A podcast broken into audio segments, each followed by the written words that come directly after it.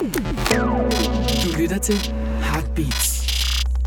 Det her er Rockhistorier med Claus Lynggaard og Henrik Kvejts.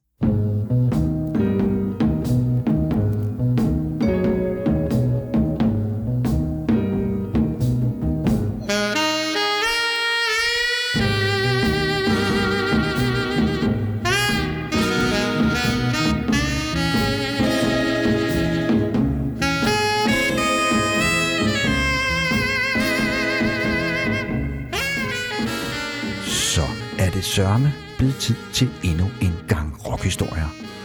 Din værter er som altid Claus Lynggaard og Henrik Kvejts. Og vi skal fejre fødselsdag i dag. En rund fødselsdag oven i købet. Og en af de helt store, et 80-års fødselsdag. Og det er selvfølgelig selveste Bob Dylan, der fylder, som den nævner, 80 senere på måneden, den 24. maj, for at være mere præcis. Og vi er så i lidt god tid, fordi vi regner med, at der kommer rigtig mange, der gerne vil markere den dag eller den begivenhed. Det er jeg ret sikker på, der Det er er. de skarpe hjørner i rockhistorien, det kan vi roligt sige. Helt sikkert, og så alene det, han bliver 80, ikke? det er jo også, det er også imponerende. Og som faste lyttere af rockhistorie ved, så har vi allerede lavet fire udsendelser om Bob, hvor vi ligesom kører værkerne igennem kronologisk og er nået til en gang i 70'erne. Og så vil det selvfølgelig være oplagt at fortsætte derfra med nummer 5. Men det gør vi så ikke, Claus. Vi har valgt at fokusere på den øh, såkaldte bootleg-serie, der blev startet dengang Bob var en stor dreng på 40 år tilbage i 1991 med Bootleg Series 1-3, og siden er der kommet 15 i alt. Og det består af optagelser, som af den ene og den anden årsag ikke kom med på plader, alternative takes, øh, liveoptagelser, øh, demoer og alt, hvad hjertet kan begære. Og det er en Der er i den grad blevet lukket op for arkiverne, øh, og mange af disse såkaldte bootlegs øh, er automatisk øh, sammensat bestemte perioder af værket og så videre. De findes flere af dem også i forskellige udgaver. For eksempel den, øh, der hedder Cutting Edge, som øh, beskæftiger sig med årene 65 til 66, den findes faktisk i tre forskellige udgaver. I en dobbelt CD-version og en 6 dobbelt CD-version, og så er der en 18 dobbelt Collectors Edition for dem, der er rigtig sultne. Og sådan er det faktisk med flere af dem. Ja, og lige den der 18 CD-version, der kan jeg ikke være med, men jeg har tæsket 6 CD-versionen igennem, og jeg må sige, at ja, det er sgu lige så genialt, som man næsten kunne forvente. Pudsigt nok har vi ikke noget med for lige den, men til gengæld har vi numre, som optræder på den i andre versioner, så vi er ret godt dækket ind. Der er nogen, vi har sprunget over, fordi vi har jo kun to timer, og vi har gået efter som sædvanligt vores egne. egne favoritter. Så vi prøver ligesom at guide lytterne igennem disse bootleg series, fordi det er som sagt en stor mundfuld at gennem, og vi har valgt nogle af vores personlige favoritter fra den serie. Og øh, man kan godt sige som forbrugeroplysning, at man i langt de fleste tilfælde godt kan klare sig med den kondenserede version. Ja, det må man nok sige. Og det er jo nok også de færreste, der for eksempel har brug for den, der kom med 36 CD'er for samtlige koncerter for 66 turné. Den har jeg altså. ja, men det er ikke så tit, du hører den Nej, fra ende det, det er det. Men, øh, men Liverpool-koncerten er altså en... Det var nok lidt derfor, at jeg, jeg gik efter den, for den har jeg altså en svaghed for. Det er jo den koncert, hvor han også spillede i København. Der er også nogle optagelser fra København. Han spillede her den 1. maj 1966, og der kan godt være, at nogle af vores lyttere har været inde og set den. Men Henrik og jeg var så lige små nok dengang. Ja, jeg var kun tre år. Jeg havde ikke helt fattet. Nej, jeg var, jeg var kun ni, så... Og Ja. vi bør nok også fortælle, at nu siger vi, at Bootleg Series, den startede i 1991 med den, der hedder Volume 1 to 3. Historien starter faktisk lidt før. Vi går faktisk tillader os at tage den øh, boks, der hedder Biograph, som kom i 1985 med, fordi det var første gang, der ligesom blev åbnet op for arkiverne, øh, og der var ret mange åbenbaringer, i hvert fald for mit vedkommende, ting, Også som man ikke ja. havde aldrig havde hørt før, eller ting, sjældne singler og sådan noget, som man ikke, det var før man kunne gå på Spotify og høre den slags skidt.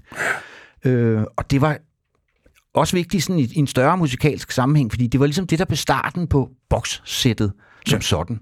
Øh, hvor alle kunstnere med respekt for sig selv skal udgive sådan et, et bokssæt, der, der gennemgår værket og har lidt sjældenheder med og så videre. Det var en af de første af slagsen, hvis det ikke var den første. Og det har også taget en lille smule overhånd, Henrik. Ja, det har det. Det har det. Øh, nu er det sådan også meget sådan, at man kan få et bokssæt ud af et enkelt album, og så er der så fire demoer og en sjælden single lagt ved, og så koster det 1000 kroner.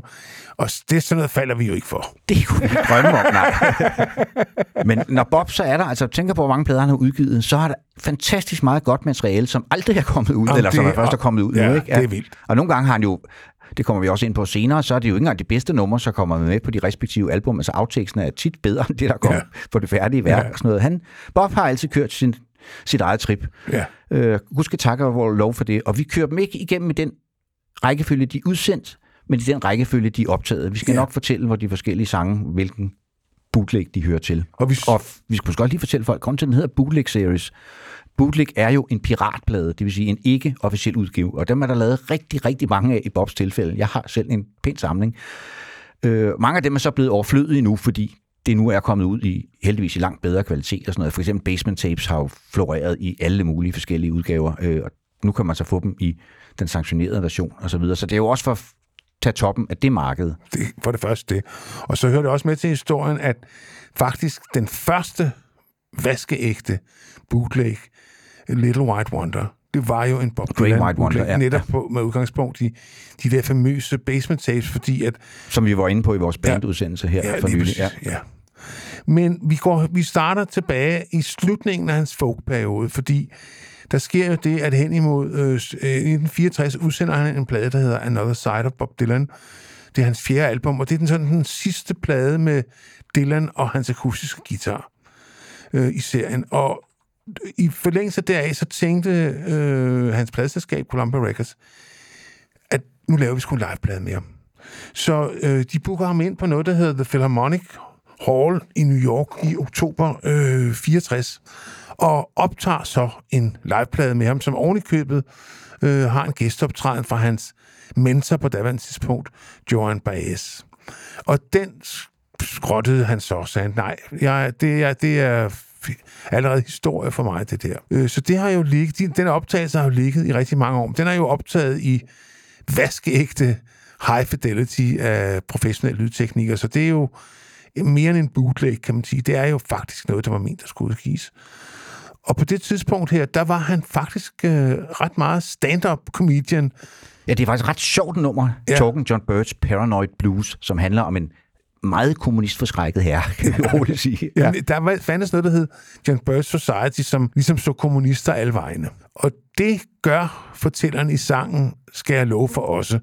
Øh, han selv, øh, Betsy Cross, hende der, øh, hvad hedder det, i sin tid skabte amerikanske flag, hun må være kommunist, for er der ikke også røde striber i flaget? Jo, Ja. det er der nemlig. Ja. Og Eisenhower og Roosevelt og alle præsidenterne, de var sgu nok også kommunister. Og det var faktisk, er jo et nummer skrevet helt tilbage i 1962, og hvis nok, så vidt jeg orienteret, den først publicerede sang af Bob Dylan. Hold da op. ja. Øh, hvad hedder det?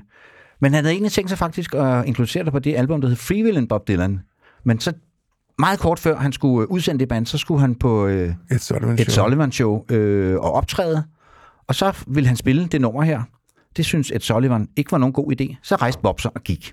Og så blev pladeskabet så parret ud og tænkte, uh, det er måske nok et kontroversielt nummer det her. Så de pillede, at de trak simpelthen helt opladet af Free Will Bob Dylan tilbage, øh, og fjernede det nummer og puttede noget andet på.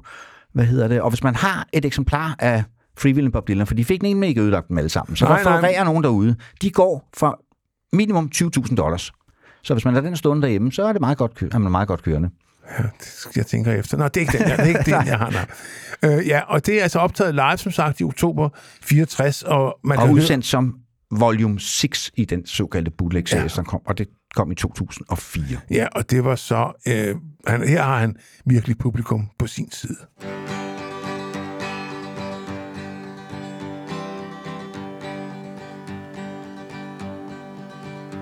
Well, I was feeling sad and kind of blue. I didn't know what I was gonna do. The communists were coming around. They were in the air, they were on the ground, they were all over.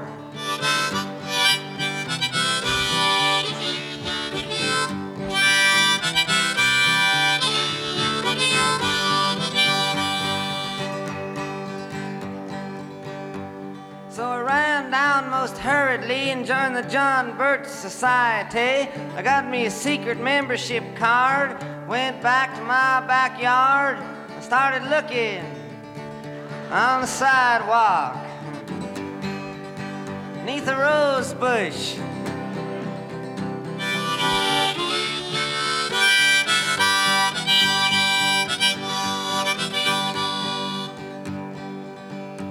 Well, I was looking everywhere for them gold darn reds. I got up in the morning, looked under my bed, looked behind the kitchen, behind the door, even tore loose the kitchen floor. I couldn't find any.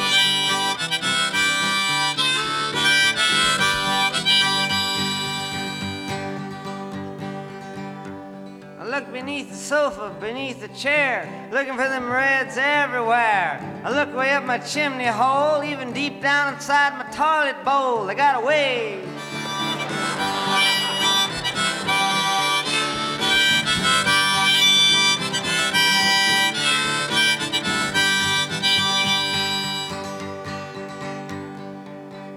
I heard some footsteps by the front porch door, so I grabbed my shotgun from the floor. I snuck around the house with a huff and a hiss, saying, Hands up, you communist! It was the mailman. He punched me out.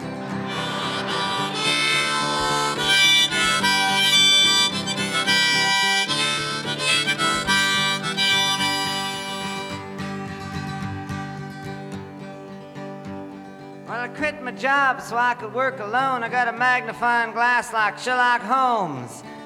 Following some clues from my detective bag, I discovered there was red stripes on the American flag.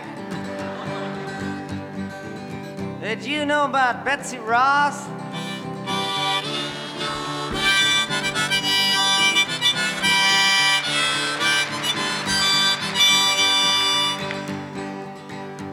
Well, I was sitting home alone and I started to sweat. I figured they was in my television set. I peeked behind the picture frame and got a shock from my feet that hit my brain. Them reds did it. The ones on Hootenanny.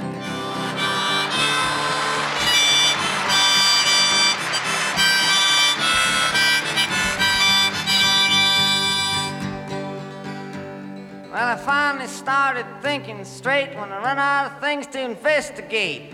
I couldn't imagine doing anything else, and now I'm home investigating myself. I don't find out too much. Good God.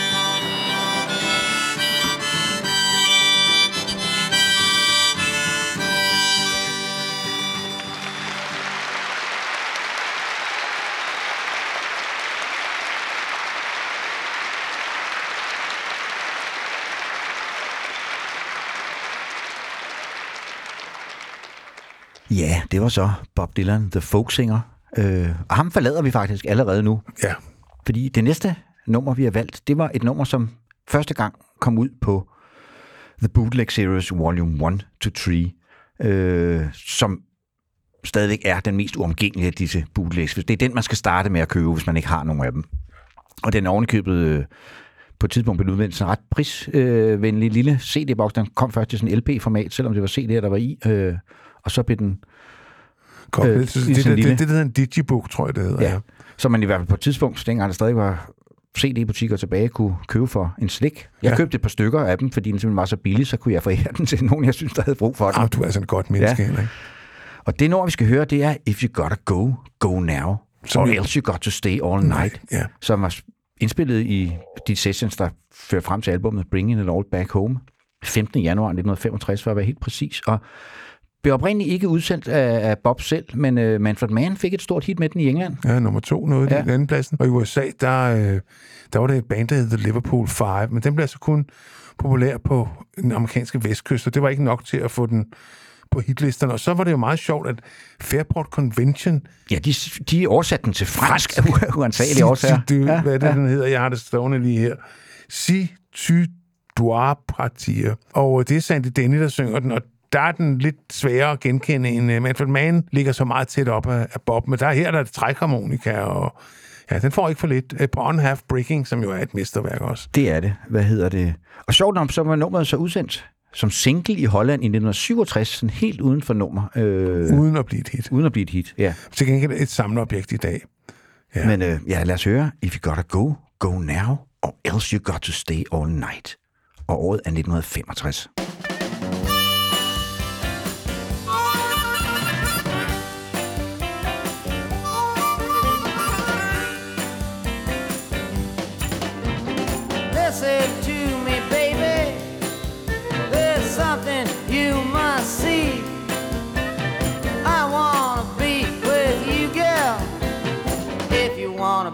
Me,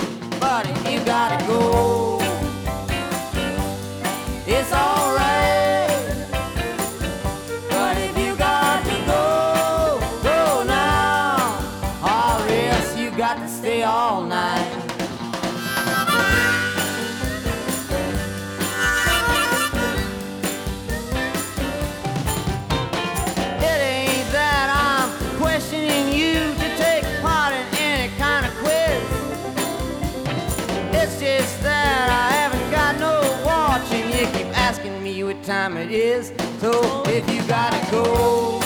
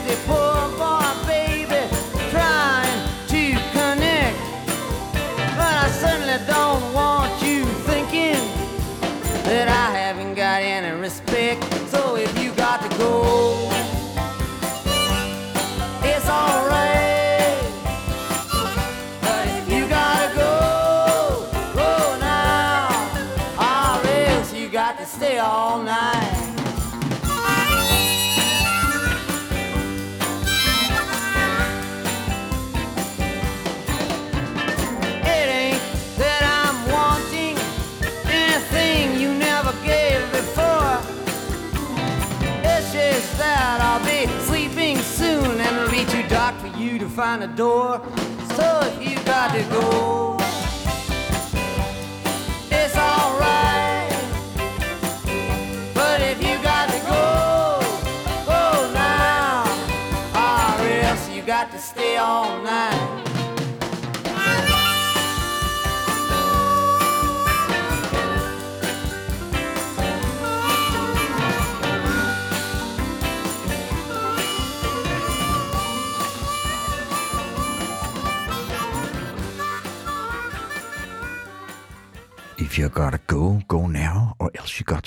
all night. Vi bliver i 1965. Det var et meget, meget produktivt år for Bob, kan Det man vist roligt sige. vendepunktet. Det var Ja. der, han begyndte, og he went electric, som det hedder, og det lyder ikke af noget i dag, men det var noget, der vagt furore i det folkemiljø, som på en eller anden måde, mærkelig måde havde næret ham de første par år, han var i New York og delte vandene meget sådan skarpt. Nogle synes det var super fedt, og andre var langt mindre begejstrede, især i det der såkaldte folkemusikmiljø. Ja. Stok konservativ var det. Hvad hedder det? Og vi skal have et nummer fra... øh, Modsat os to. Ja, et nummer fra de sessions, der, hvor de fleste af optagelserne ender på albumet Highway 61, som jo mildest talt er en af klassikerne i kataloget. Hun ikke. Det vil sige, at vi blandt andet hører Mike Bloomfield på guitar og Al Cooper på orgel. Og det er nummeret Sitting on a Barbed Wire Fence, indspillet den 15. juni 1965, og oprindeligt også udsendt på den før omtalte Bootleg Series Volume 1-3. Ja, og også, var den ikke også, kom den ikke også på Biograph? Nej, Nej, undskyld, den den er- på Cutting Edge, ja, Ja. i rigtig mange versioner faktisk. og det er et super fedt nummer. Jeg har altid forestillet mig, at Jesus Mary Chain kunne lave en fedt coverversion af det her. Ja, jeg ved ikke. de, har, de har lavet mange sjove coverversioner, ja. men de har aldrig været rigtig inde og røre ved Bob. Øh, så det er jo sådan lidt et spørgsmål om religion for nogen jo. Men øh, det er, altså, jeg, min bog er det fuldt på højde med de numre, der endte på Highway Ja, 61. men der er jo så mange blues, det er jo en blues, Ja. og det er ligesom en form, han, han bruger rigtig meget de her år. Der er jo i forvejen temmelig mange bluesnumre på Highway 61, så men jeg giver dig ret. Han øh, kunne der- det mindste have sendt ud på en single eller et eller ja, andet. i? Holland. Men det røg altså i arkiverne, og der blev det altså frem til 1991. Ja. Sitting on a barbed wire fence.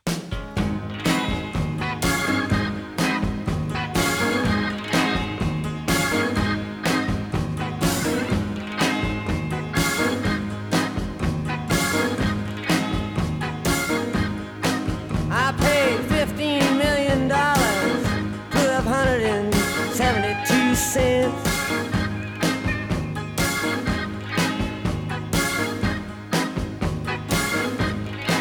I paid one thousand two hundred twenty-seven dollars and fifty-five cents.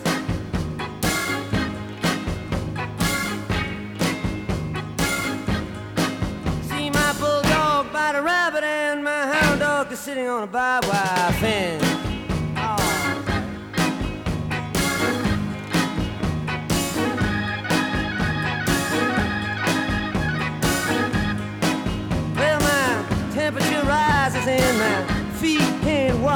Hot.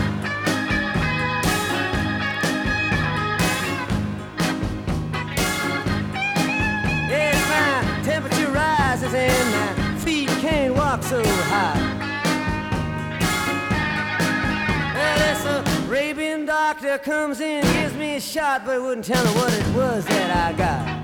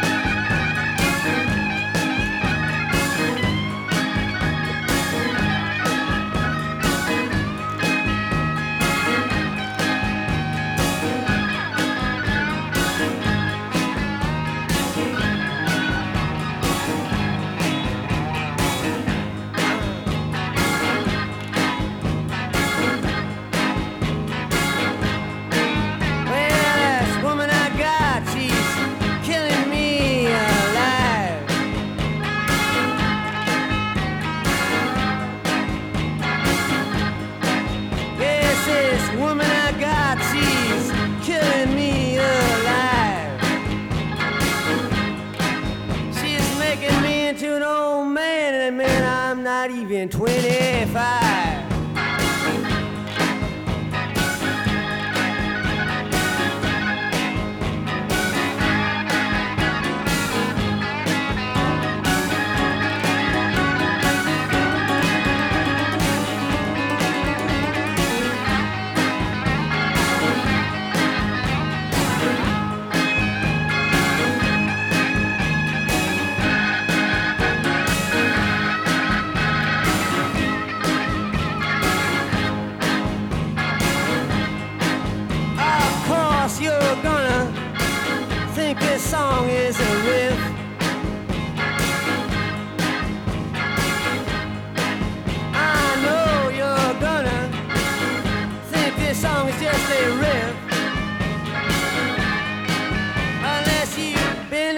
A tunnel and fell down 69, 70 feet over a barbed wire cliff.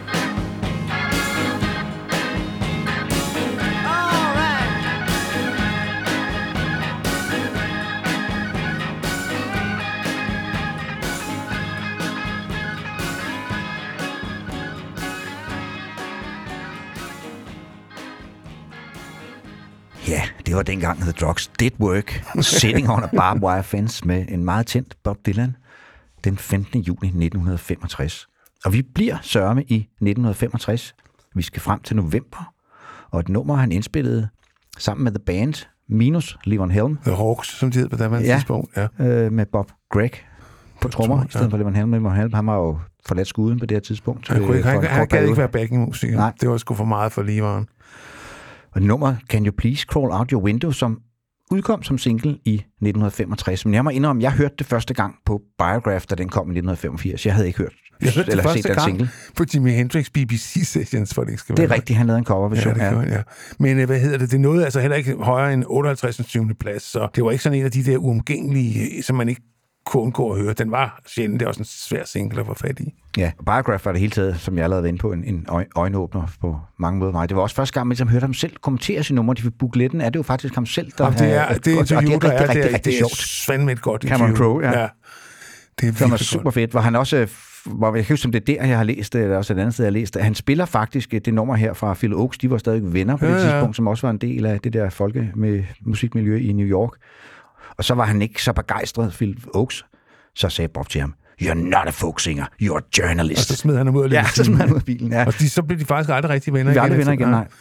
Nej, Det-. Phil Oaks, det er jo en tragedie, vi måske vender tilbage til en dag, men øh, Det er det. Men kan, han, havde, han tog også fejl. Can You Please Crawl Out Your Window er et fedt nummer. Sådan er det. det kommer her.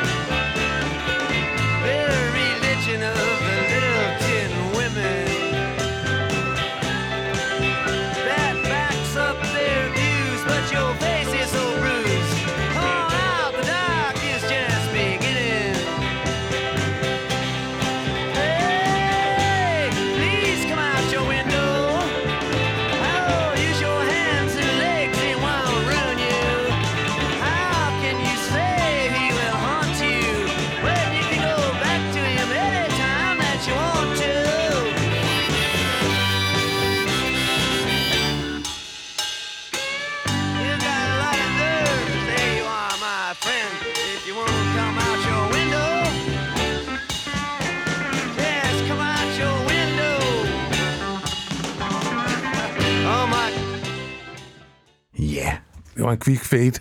det må man sige. Hvad hedder det? Vi springer frem til 1966 nu, og den meget, meget berømte verdensturné, øh, som løber staben det år. Hvad hedder det? Og det var jo også en af de første koncerter, der blev sådan rigtig bootlægget, altså ja. oprindelige piratplader. Og der blev så udsendt en koncert for den turné, som så blev udsendt som The Royal Albert Hall-koncert. Og det troede vi så mange år, at det var. Ja, og Men det, det- viste sig, at den faktisk slet ikke var optaget i Royal Albert Hall. Nej, i Manchester Free Trade Hall, i virkeligheden. Men det, der gjorde den med Rom, var jo, det er der, hvor der er en, der råber Judas til ham. Ja. Og så svarer Dylan, I don't believe you, you're a liar. Og det havde vi jo, det, det spillede vi jo i vores øh, øh, andet Dylan-program, der hvor han går elektrisk. Den version øh, af Like a Rolling Stone. Men en af de ting, der var særpræget ved denne her øh, verdensturné, det var, at han spillede et nummer, som han kun spillede på den turné. Ja, og aldrig har indspillet, øh, og aldrig heller ikke vendt tilbage til siden. Nummeret Tell Me Mama, og det er faktisk det nummer, som åbner det elektriske sæt. Ja, Så det er sådan der, hvor han skiller forne fra bukkene. folk ligesom, så kunne de lære det derude, ikke? Og jeg synes, det er et super fedt nummer. Det er endnu en af hans sådan blues-rundgangsagtige sager, men øh, der er både bid og vid og balls to the wall i den her, synes jeg. Og hele denne koncert, den blev så udgivet i volume 4 i den der bootleg series, som The Royal Albert Hall-koncert i anførselstegn, fordi man kaldte den stadigvæk Royal Albert Hall-koncert, men nu vidste man godt, det ikke var det, så derfor anførselstegnet, og for det skal være løgn, så i en anden bootleg-serie, så kom The Real Royal Albert Hall-koncert også. Ej, jamen, de optog alle, næsten alle koncerter. Ja. Ja. Men nu sagde Henrik jo før, øh, og Henrik vil jo altid have ret, at man skulle, hvis den uomgængelige øh, bootleg-series, det var den der volume 1-3, jeg bliver nødt til at sige, at hvis ikke man har the, denne her såkaldte Royal Albert Hall koncert stående derhjemme, så kan det kun gå for langsomt. Ja, for den anskaffe. skaffe. For det er sådan, en, den skal stå i et hvert hjem med eller uden respekt for sig selv. Sådan er det bare. Ja. Og, øh, og sådan er det. Altså, det er, en af, det er nok en af de fem bedste liveplader nogensinde. Og uk, jeg har talt, så her kommer Tell Me Mama fra, øh, hvad er Ja, det? 17. maj 1966 er den optaget. Ja. Yes.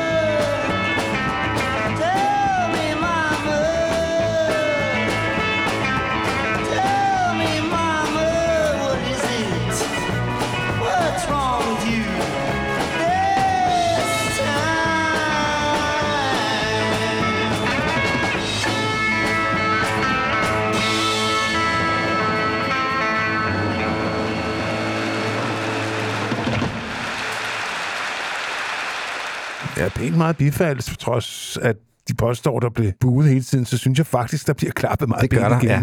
Og fra volume 4, så springer vi frem til volume 11 i The Bootleg Series, dem der hed The Basement Tapes Complete. Og det var noget af en mundfuld. Det var det. Hvad hedder det? Og vi er nu nået frem til 1967, øh, efteråret 1967, hvor Bob Dylan har været ude for sin motorcykelulykke, Som trækker sig fra scenen og øh, sig i Woodstock sammen med vennerne i The Band, hvor de så sidder og jammer nede i kælderen i The Big Pink. Og hvis man vil høre detaljerne omkring hele det forløb, så kan man jo høre vores bandudsendelse, fordi der går vi ret meget ind i det. Ja, og Øh, så er vores tredje udsendelse om Dylan. Vi har, jo udsendt, vi har jo lavet fire programmer, og program 3 handler jo også meget om de år, så vi behøver vel ikke at gentage det hele en gang til, Henrik. Nej. Øh, men øh, Men vi har stadig valgt nogle øh, par numre fra øh, Basement Tapes Complete, fordi det er rigtig fede ting, og det var fedt, de endelig kom. Jeg har haft sådan 6 CD bootleg udgave i mange år, men øh, den har vi faktisk siddet og hørt et par gange. Ja. Altså Men, ikke øh, med alle seks CD'er på en gang, men øh, der er gode ting på, men ja. lydkvaliteten er selvfølgelig bedre på her, hvor de har haft adgang til de, til de rigtige masterbånd. som så stadigvæk er indspillet på en tospors i en betonkælder. Ja, ja. Så men, bedre er det heller Ja. ikke, men det har jo en vidunderlig ambiens, synes jeg. Det Og har det, det. og det, som du sagde i baneprogrammet, det var, det tvang dem til at spille lavt. Ja. Øh, modsat det, vi lige hørte nu, som er jo rigtig rock and roll Og racket. de spillede sådan sad i en rundkreds, så de ja. kunne have øjenkontakt og finde ud af, hvornår de skulle falde ind og ud og så videre. Det er indspillet live alt sammen. Vi har vandt nummeret You Ain't Going Nowhere, Ja, som, som øh, var faktisk var et mindre hit med Peter, Paul and Mary i 1967. De var jo også... Øh, nej, det var The Birds, der havde det. det var, Og de havde de indspillet den også øh, på albumet, hvad hedder det, Sweetheart of the Rodeo. Ja. Men Peter Paul Mary udsendte den som single, og den kom faktisk på hitlisten. Øh, de var jo også i stald hos Albert Grossman, så han, han læggede ligesom nogle sange til dem. Okay. Og så havnede den sjovt nok også på Greatest Hits Volume 2 med Dylan, selvom den altså aldrig havde været ude Nå, før. det Så var- skulle den med på en Greatest Fordi Hits det var et, et, et hit, og det var Ja. så en anden version igen. Ja, Øh, så ja, men her er den... Øh, optaget den 24. september ja, Take 1967. Two, det er så det andet optagelse af den. den. Take One har en radikalt anderledes tekst, men øh, melodien øh, er den samme. Her kommer den.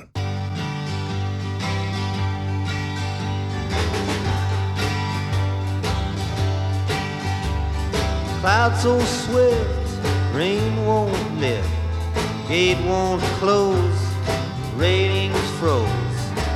Get your mind off winter time, you ain't going nowhere.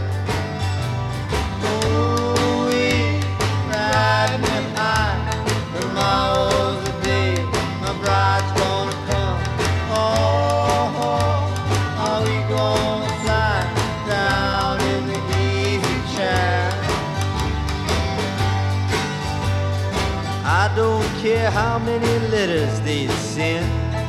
Morning came and morning went. Pick up your money and pack up your tent.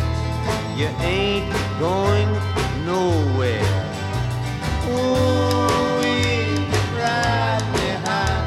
Tomorrow's the day my bride's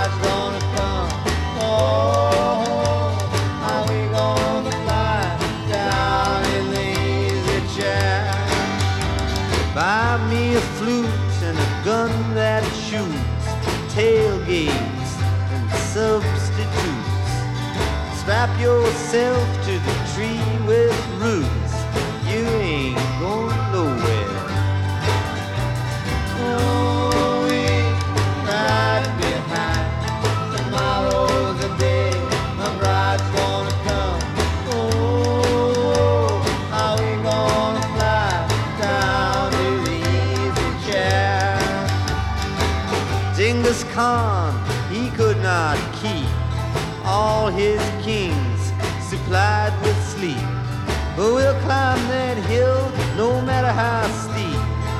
when we come up to it.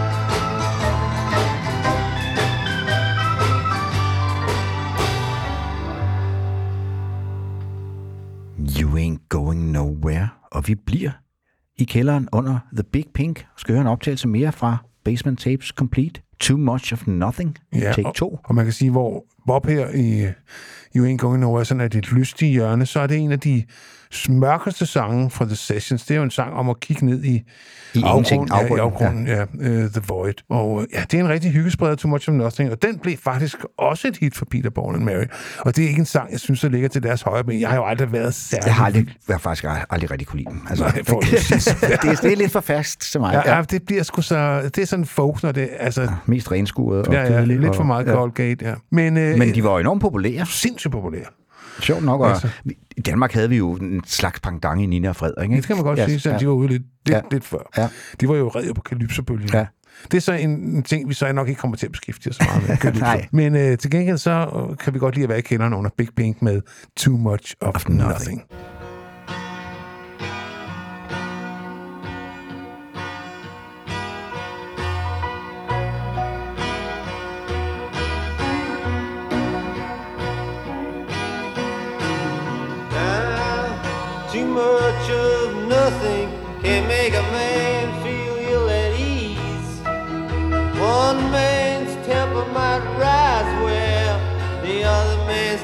Might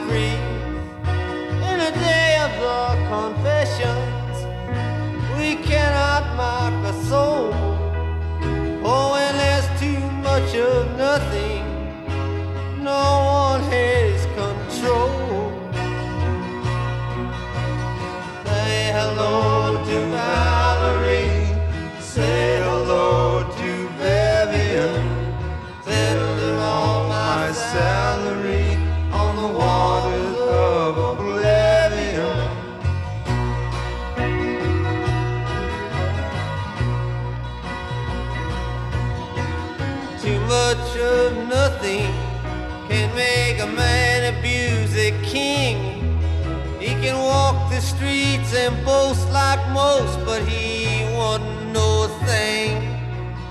Now it's all been done before, it's all been written in the book. But when there's too much of nothing,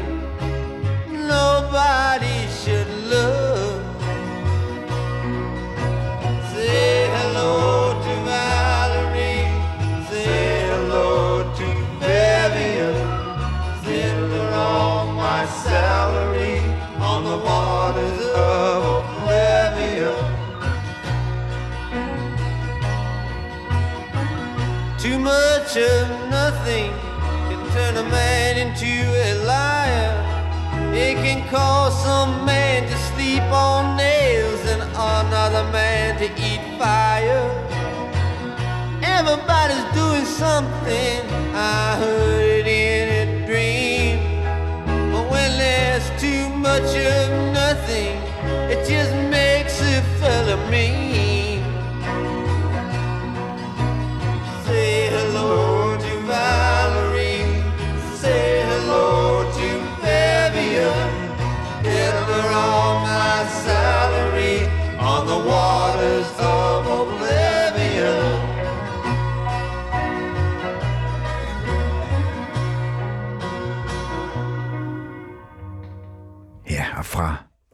Basement Tapes Complete, der altså var volume 11 i Bootleg-serie, så springer vi faktisk tilbage til volume 10, Another Self-Portrait, 1969-71, der dækker årene, som resulterer i pladerne Self-Portrait, Dylan og New Morning, hvor især de to første var meget udskilte i sin samtid, selvom jeg, jeg, jeg har altså haft et blødt punkt for den blade, der bare hedder Dylan. Ja, det, det, er, mange- det er en af de mindst elskede, men jeg synes, han er, en, han er skidegod til at vælge andre sange, og han fortolker dem suverænt. Ja. Altså, jeg vil gerne høre Dylan synge Elvis i hvert fald. Det vil jeg også. Og nu skal vi over til en sang, som øh, måske, måske ikke handler om Elvis. Ja. Øh, det er der mange, der tilskriver den, og det hører med til historien, at Bob mødte faktisk aldrig Elvis, fordi det ville han ikke. Det vil han ikke. Han, ville Han blev inviteret flere gange øh, og sådan noget, men han ville ikke have ødelagt det der billede, han havde Nej. af Elvis som sådan den en, eneste rigtige konge, vi har haft i USA, Ja, som man det- sagt. Ikke? ja.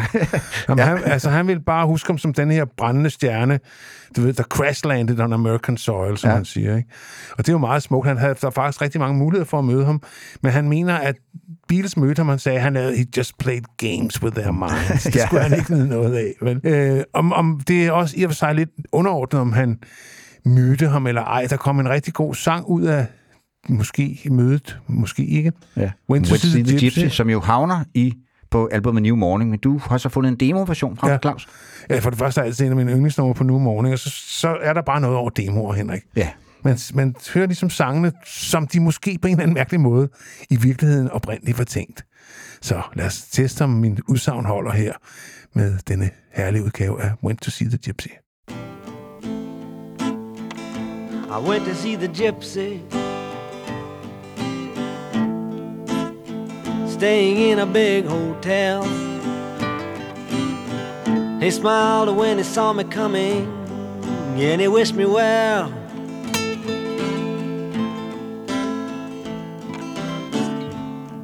His room was dark and crowded.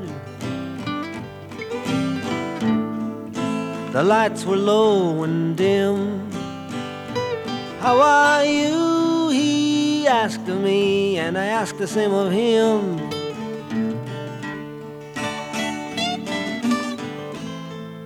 I went down to the lobby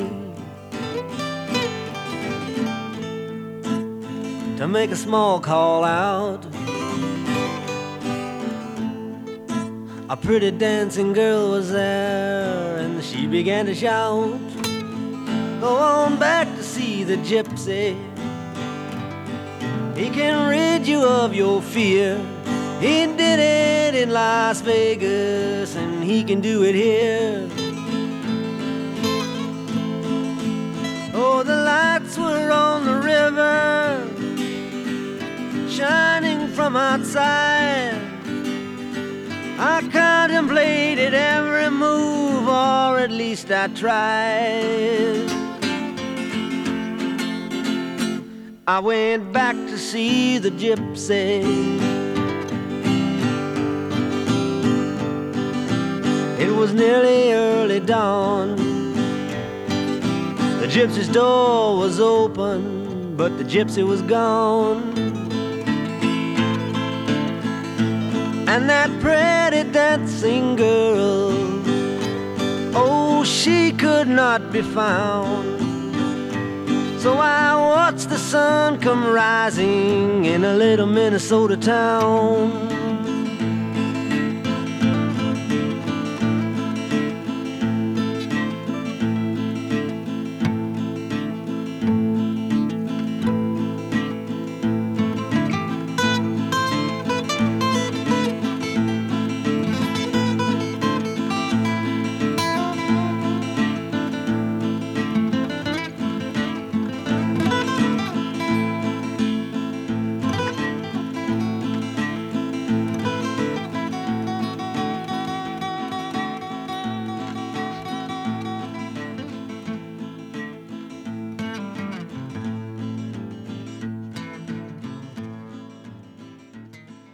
Det var ligesom at være i The Red Room sammen med Bob her i, Ja. oppe i Og Woodstock. gitaren stemte vist ikke helt, men det er den slags teknikalitet, der hang Bob så ikke så meget i. Nej, fuck det. Nu spiller vi et nummer, som vi faktisk har spillet en gang før, men det fortjener en gentagelse. Også for at modbevise tesen om, at Bob Dylan ikke kan synge. Som jo det glade vanvid, ja, altså, det kan han jo godt. Øh, Det er ikke så tit, han gider, men øh, når han kan, så kan han også sådan rent teknisk faktisk synge. Og det er en gammel, øh, hvad hedder det, engelsk folkesang fra 1700 1700-tallet. ja. om ulykkelig kærlighed. Det handler de jo meget tit om, de, de sange der. Og øh, ja, David Bromberg spiller en fortryllende akustisk guitar, og den stemmer så til gengæld. og øh, Bob som en, en, kan man sige, en, Vaskægte folkesanger. Ja. ja, øh, og som, altså, ja, jeg synes bare, at det er en, han synger så smukt på det her nummer. Det hørte man jo også på Nashville Skyline og sådan noget. Så når han er, er i det humør, så kan han faktisk godt synge sådan både rent og... Ja. Han kan så også være i folk det væk, meget ja. modsatte hjørne. Ja. Men her er altså Pretty Sarah, også fra The Self-Portrait Sessions. down in some lone valley in a sad, lonesome place where the wild birds do warble their notes to increase. Farewell, pretty Sarah. I bid ye adieu. But I dream of pretty Sarah wherever I go.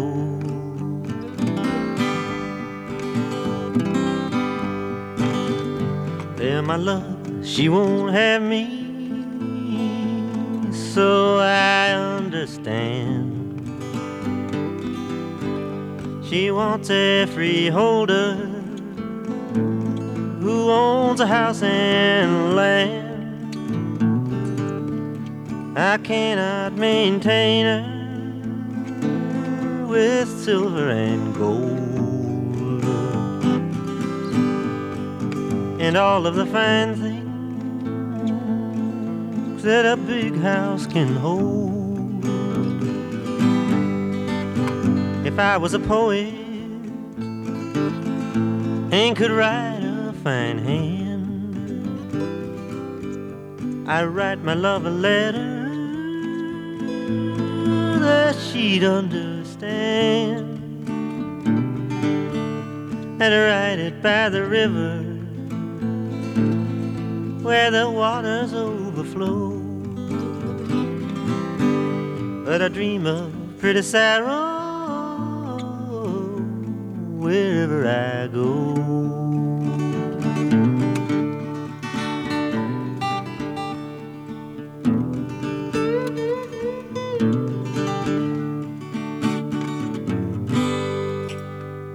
Pretty Sarah, og vi napper sørger med en mere fra volume 10. Et nummer, som øh, oprindeligt var på New Morning. Det åbner den. Og så kom det øh, faktisk også i en skidegod udgave øh, med George Harrison på guitar. Øh, På Almost Things Must Pass, ikke? jo, men også på øh, hvad hedder Bullet Shares Volume 1 to 3, der udgiver mig Dylan synger, og, øh, Det er rigtigt, ja. og Harrison spiller guitar. Meget tydelig Harrison guitar. Øh, og nu skal vi så høre en helt tredje udgave, som alligevel viser noget, hvor meget han trods alt arbejder med de her numre, som mange regner som throwaways, øh, med en violinist indover, øh, som aldrig er blevet identificeret siden der. Man ved simpelthen ikke, hvem det er, der spiller guitar. Ja, violin. Eller rolle violin, ja. Ja, og det er jo så en, hvor tempoet er sat ned. Det er jo ikke en af de... Det er jo ikke en stor Dylan-sang. Det er sådan en, en total overgiven kærlighedssang, men øh, den har på en eller anden mærkelig måde alligevel vist sig meget slidstærk, og rigtig mange har indspillet den. Så trods den sådan lidt øh, beskidende yder, så kan den altså et eller andet. Og jeg synes, den Jamen, det er vinder- heller ikke så, det er ikke så tit, man møder Dylan med paraderne helt nede, som Nej. man gør på helt, faktisk på hele albumet New Morning, men måske ser på den her sang. Ja. Jo, sådan en meget renfærdig Bob Dylan-plade. Ja. Her kommer den i en meget langsom version. Øh, nu har jeg glemt Optaget den 2. juni 1970, If Not For You.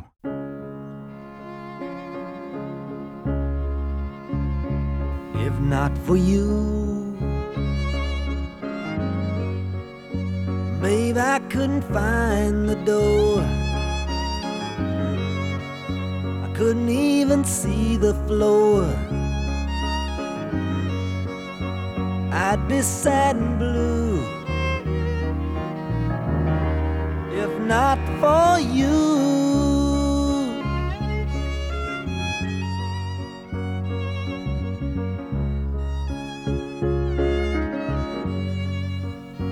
if not for you. Night would see me wide awake. The day would surely have to break. It would not be new if not for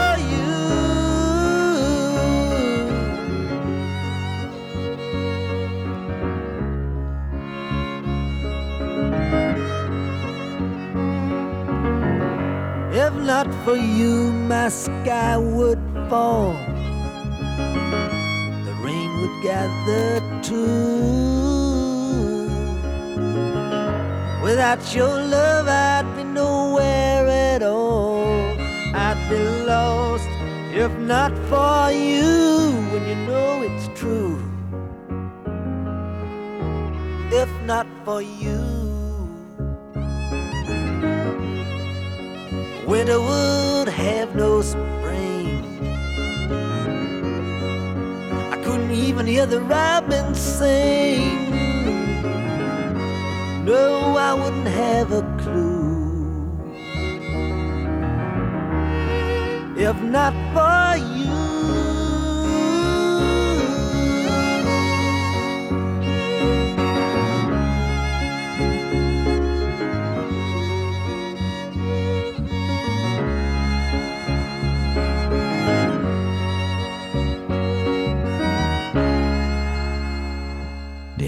Ganske fint violinspil her. Det er meget sjovt, at der aldrig er nogen, der har fået noteret ned, hvem der egentlig spillede. den er film. ikke en, der har meldt sig og sagt, det var faktisk mig. Ja, fordi altså, de fleste af de der Dylan tekster, der er altså ret, altså der findes opslagsværker, hvor man kan slå op, altså hvem Ja, ja. der har gjort Hvem der hvad. Hentede, ja, hvem der havde vand imens, Ja, ja, lige præcis.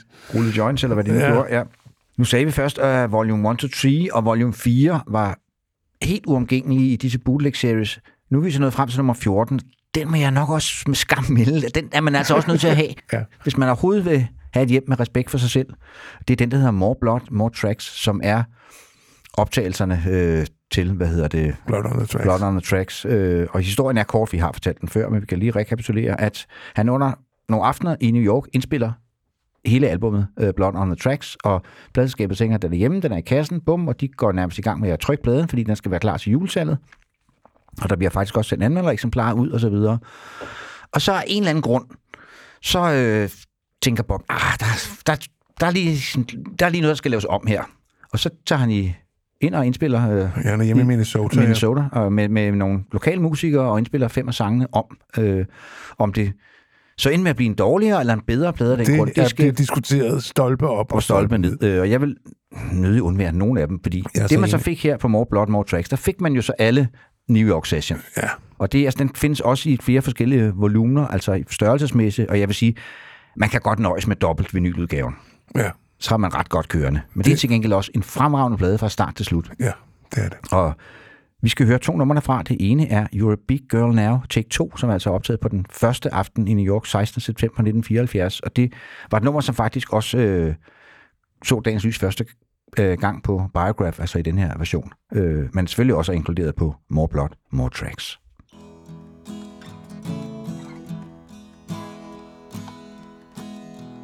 Our conversation was short and sweet. It nearly swept me off of my feet, and I'm back in the rain. Ooh, you are on dry land. Mm, you made it there somehow. You're a big girl now.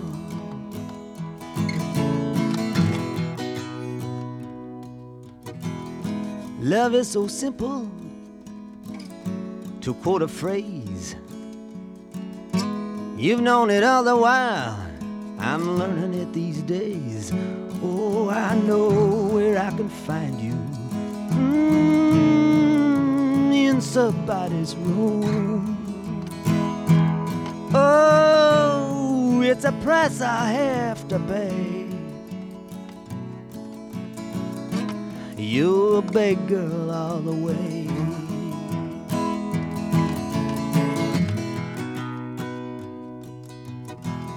Bird on the horizon, sitting on a fence. He's singing his song for me at his own expense. And I'm just like that bird. Ooh, singing just for you. Ooh, I hope that you can hear. Hear me singing through these tears.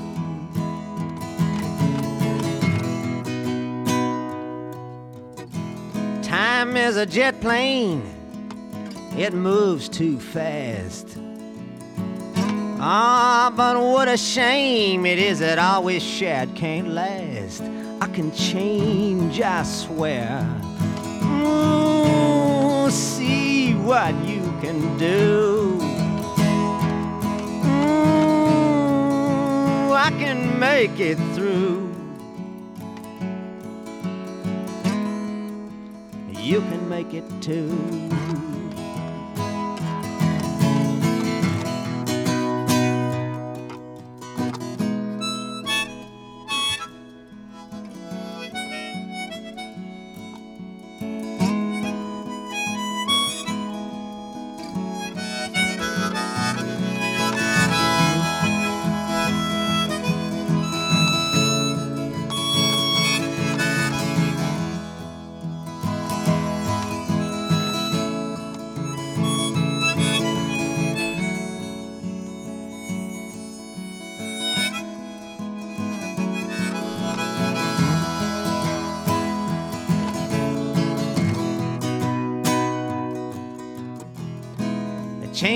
Weather can be extreme. But it ain't like changing horses in midstream. I'm going out of my mind. Ooh, with a pain that stops and starts. Ooh, like a corkscrew to my heart. Ever since we've been apart.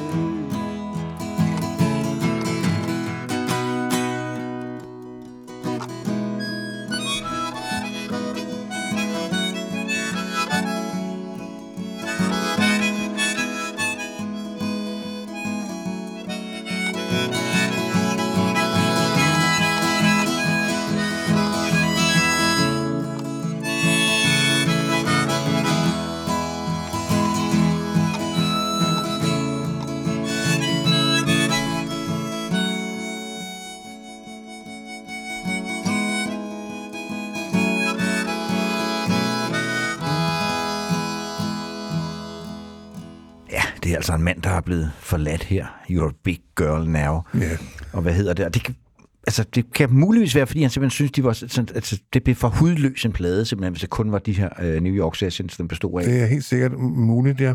Det var hans bror, der ligesom sagde, Bob, det er altså for hård kost, det der. Men det, det er også en plade, der handler om et forhold, der er ved at falde fra hinanden. Og det næste nummer... Det er jo en af rockhistoriens store skilsmisseplader, on the Dem er der så rigtig mange Ja. ja. af i rockmusikken, men det er en af de store, det er du ret i. Vi skal have en, en optagelse faktisk fra samme aften, 16. september 1974, og det er så Take One, vi skal høre her ja. af... If you see us, say hello.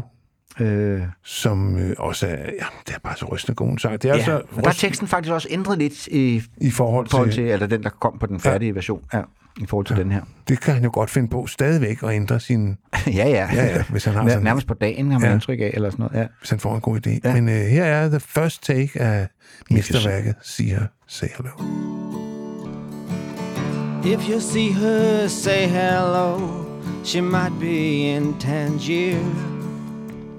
She left here last early spring. Is living there, I hear. Say for me that I'm alright, though new things come and go. She might think that I've forgotten her. Don't tell her it isn't so.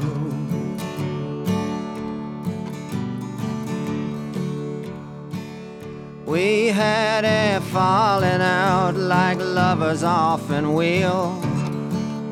But to think of how she left that night, it still brings me a chill. And though our separation, it pierced me to the heart, she still lives inside of me. We've never been apart. If you're making love to her, kiss her for the kid who always has respected her for doing what she did. Oh, I know it had to be that way. It was written in the cards. Still, the bitter taste still lingers on. It all came down so hard.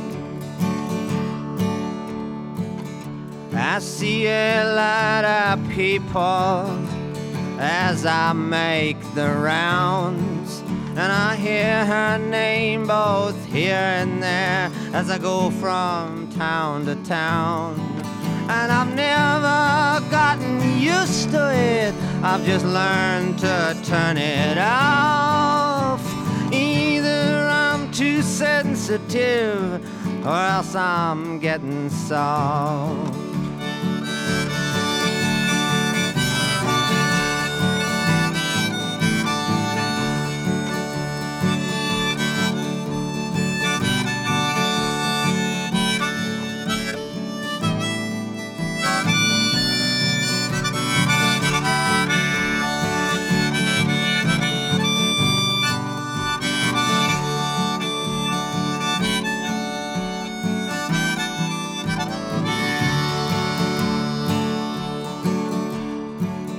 Sundown I moan, I replay the past. I know every scene by heart, they all went by so fast. If she's passing back this way, I'm not that hard to find. Tell her she can look me up if she's got the time.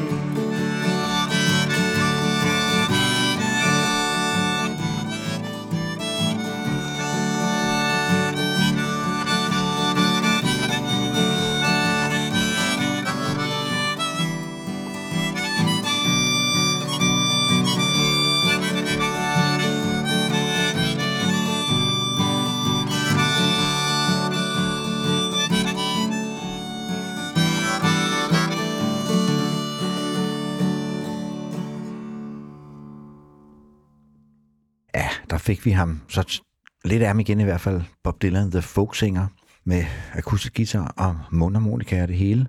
Og så er vi øh, nået frem til albummet Desire, der kom i 1975. Ja. Og som jo er et glimrende album, Claus. Ja, altså jeg må sige, det er en af mine yndlings Bob Dylan-plader, men der er en sang derpå, jeg ikke bryder mig om, og det er sangen om Joey. For det første er den helvedes lang, og så er det sådan en træls historie om en lille lowlife gangster, som Bob på en eller anden måde For forsøger at forgudet, gøre ja, til en ja. helgen. Men skandalen er, Henrik, nu kommer vi til sagens kerne, at det nummer, det blev lagt på til fordel for det nummer, vi skal høre nu, Abandoned Love, som er en af mine fucking favorit Bob Dylan-sange. Det er også et fremragende nummer, som vi jo første gang hørte på førnævnte Biograph fra 85. Ja. Abandoned Love, hvor jeg altså, det simpelthen, blev simpelthen lukket af mig, og jeg tænkte, hvordan, hvordan kan Joey komme på den plade, og så kan Abandoned Love få lov til at ligge tilbage i grøften. Det, altså, det kan faktisk kun rettes op ved, at det hele bliver omtænkt, og Desire bliver udgivet med den der, så, i stedet for Joey, men det sker nok ikke. Det tror jeg heller ikke, du skal regne med. Men, Så øh, vi må nøjes med at glæde os over, at den trods alt findes. Nu findes den også på noget, der hedder Sidetracks, fordi at Biograph blev så ligesom kondenseret alle de numre. Altså, det, det hører med til historien, at Biograph bestod både af officielle udgivelser og af... Øh, det var på en greatest hits og uofficielle ting, Ja. og nogle live-versioner og nogle ting, man kendte Ja. i forvejen. Det var sådan en... en og de uofficielle ting er nu omstående samlet på et album, der hedder Sidetracks, som er svinegodt. Det er rigtig godt. Det er jo alle de ting, som kom ud, men som øh, er kommet ud efter, men som ikke er på de rigtige Bob Dylan-plader. Ja. Så det, det er en, ja, Det er et super, Rigtig god trippelalbum. super- Rigtig godt, rigtig godt trippelalbum. som selvfølgelig også bør stå i et hvert hjem. Jamen altså, Ja. altså, der skal, altså en meter bob, det har alle mennesker for Ja. Men her kommer banden, som i øvrigt også er et nummer, øh, Dylan skrev alene. Altså, han ikke sammen med Jacques Levy, som jo ellers var medkommunist på rigtig mange sangene på øh, Desire, men ikke på det her. Og så har øh, både Everly Brothers og George Harrison indspillet den, så øh, Jeg har, jeg har syvtommeren med Everly Brothers. Ja. Så, ja, og så er det jo så med Scarlett Riveras vidunderlige violin, så Men ikke Emmylou Harris på backing vocal. Det var Rob Stoner, der synger back ja, ja, ja. det er man ikke i tvivl om, at det ikke er Nej. hende. Nej. Kommer, Abandoned Love kommer her.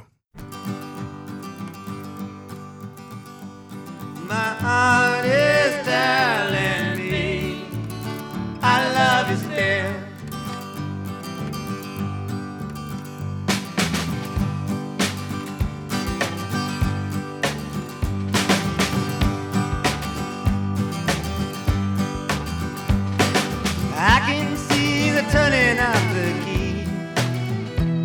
I've been deceived by the clown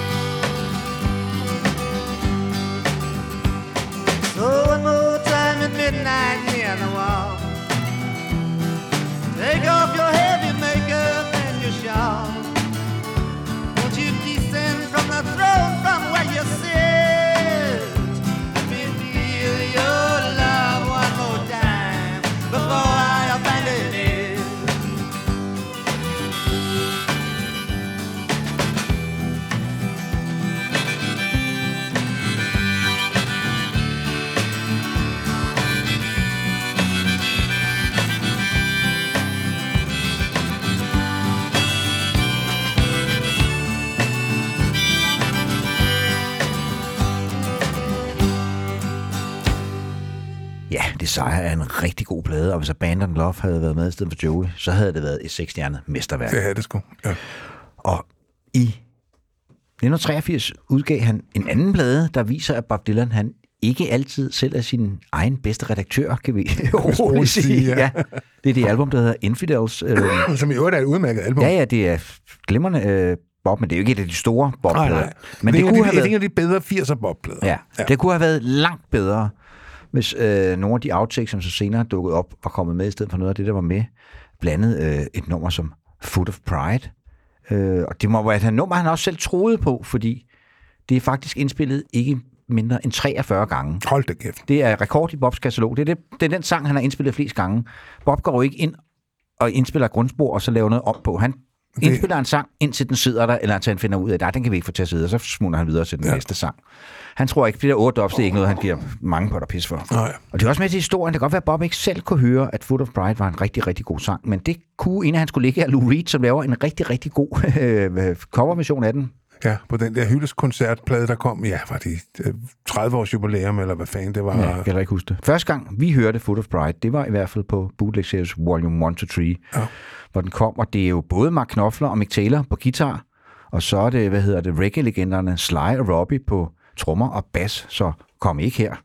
Men hvad sangen så egentlig handler om, det skal jeg ikke gøre mig klog på, men den er god. Så spørg nogen, der er Ja. klogere end os, Ja. men en fed sang. Ja. Foot of Pride.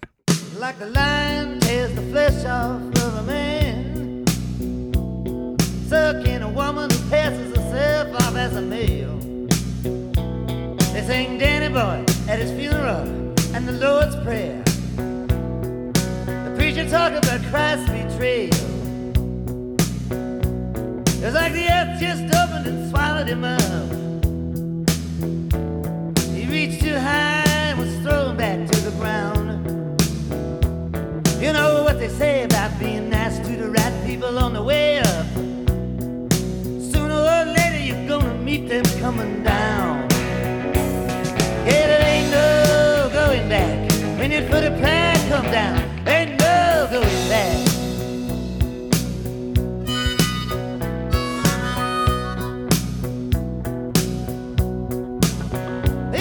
Brother named James, don't forget faces and names. Sucking cheeks and his blood is mixed. He looks straight into the sun and say, Revenge is mine, huh? But it drinks, and drinks can be fixed. Sing me one more song about you love me to the morning, stranger. And you'll fall by the sword love affair with Errol Flynn. In these times of confession, where conformity's in fashion. Say one more stupid thing to me before the final day is driven in. Well, there ain't no going back. When for the pride come down, ain't no going back.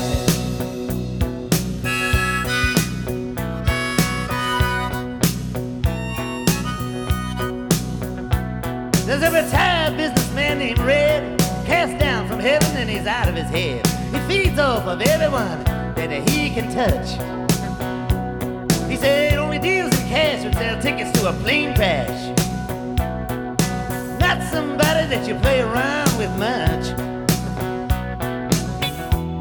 Miss Delilah is his, a Philistine is what she is. Should you undress and works with your fate? Did your coconut bread? Spice buns in bed. If you don't sleeping with your head face down in the plate. Well, there ain't no going back. When that foot of pride come down,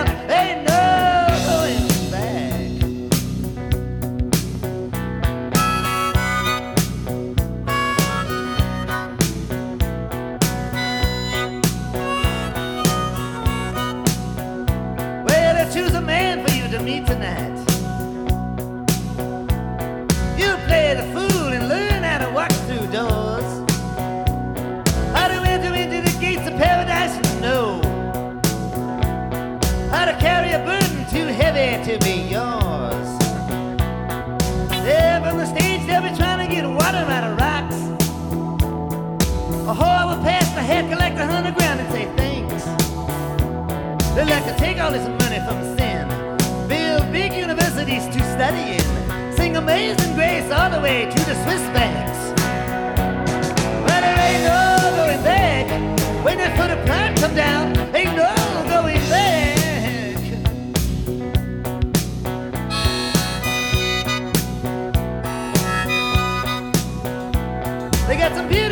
people out there, man.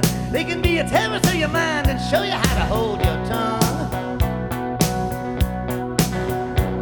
They got mystery written all over their forehead.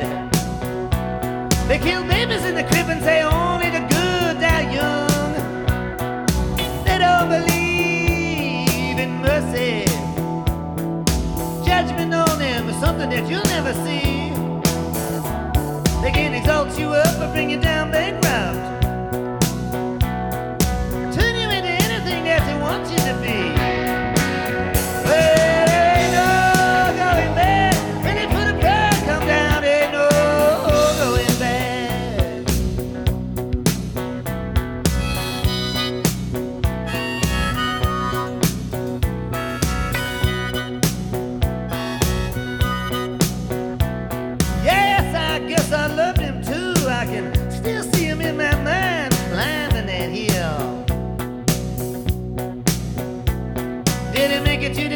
Well, he probably didn't drive.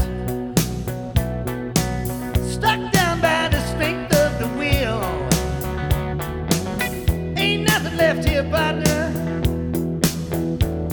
Just the dust of a plague that has left a stone town afraid. From now on, this'll be where you're from. Let the dead bury the dead, your time will come.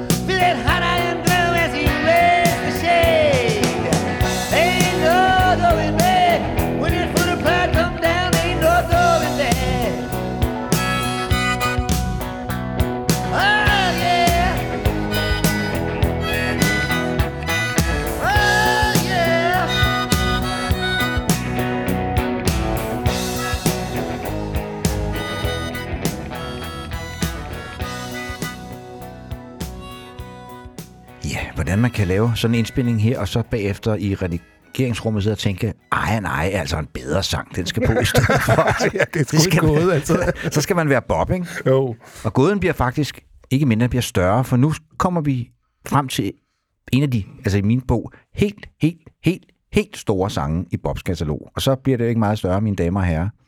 Det er en hyldest til blueslegenden Blind Willie McTell, der levede fra... Ja, eller er det, ikke? Altså, Jo, eller er det? Ja, det er i hvert fald til fordi, afsæt i altså, ham, ikke? Altså, han bliver nævnt i hver i omkvædet, men, men handler sangen om ham? Nej, den handler om Amerika ja. og om slaveriet og ja. Ja, det er selvfølgelig Blind Willie McTell, et også et outtake fra Infidel, som vi, vi også første gang hørte på Bootleg Series Volume 1 to 3.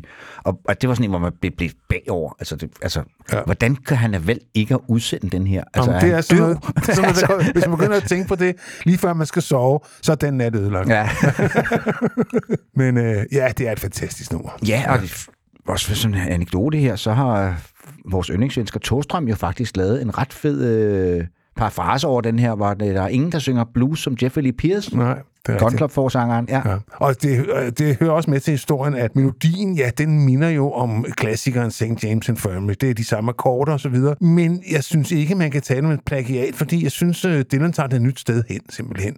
Og det har han jo gjort rigtig mange gange Det før. han, Sådan ja. ligesom lånt lidt af en melodi her og der, og det er der nogen, der får deres PCK over, men altså, han er jo ikke den eneste. Nå. Og- Og den findes i derude, jeg kan ikke lige huske, hvor fanden det er henne, i en øh, hvad hedder det, version med fuld bane. Men jeg synes altså, den lever stærkest her, hvor det kun er Bob på piano.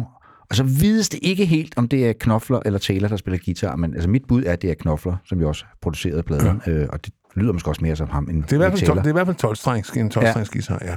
Og ja, det her, det er stor, stor kunst, mine damer og herrer.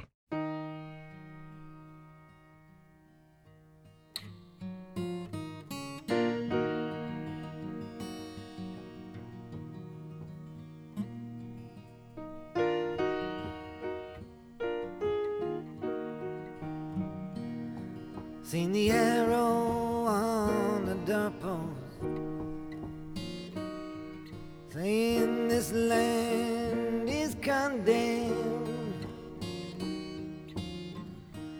all the way from New Orleans to Jerusalem. I traveled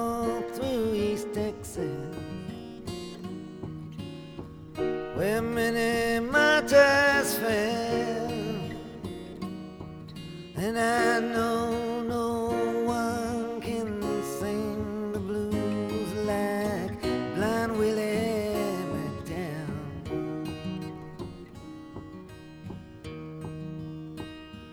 Well, I heard that hoot owl singing as they were taking down above the barren trees was his only audience. Then charcoal gypsy maidens can strut their feathers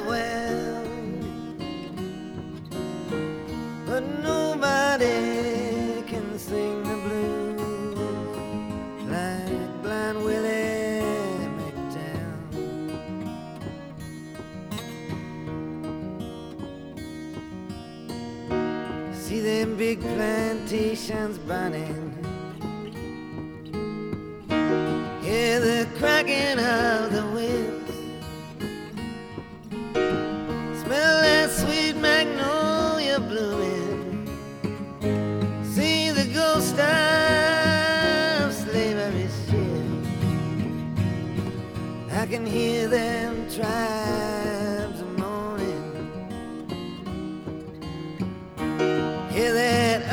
take us back.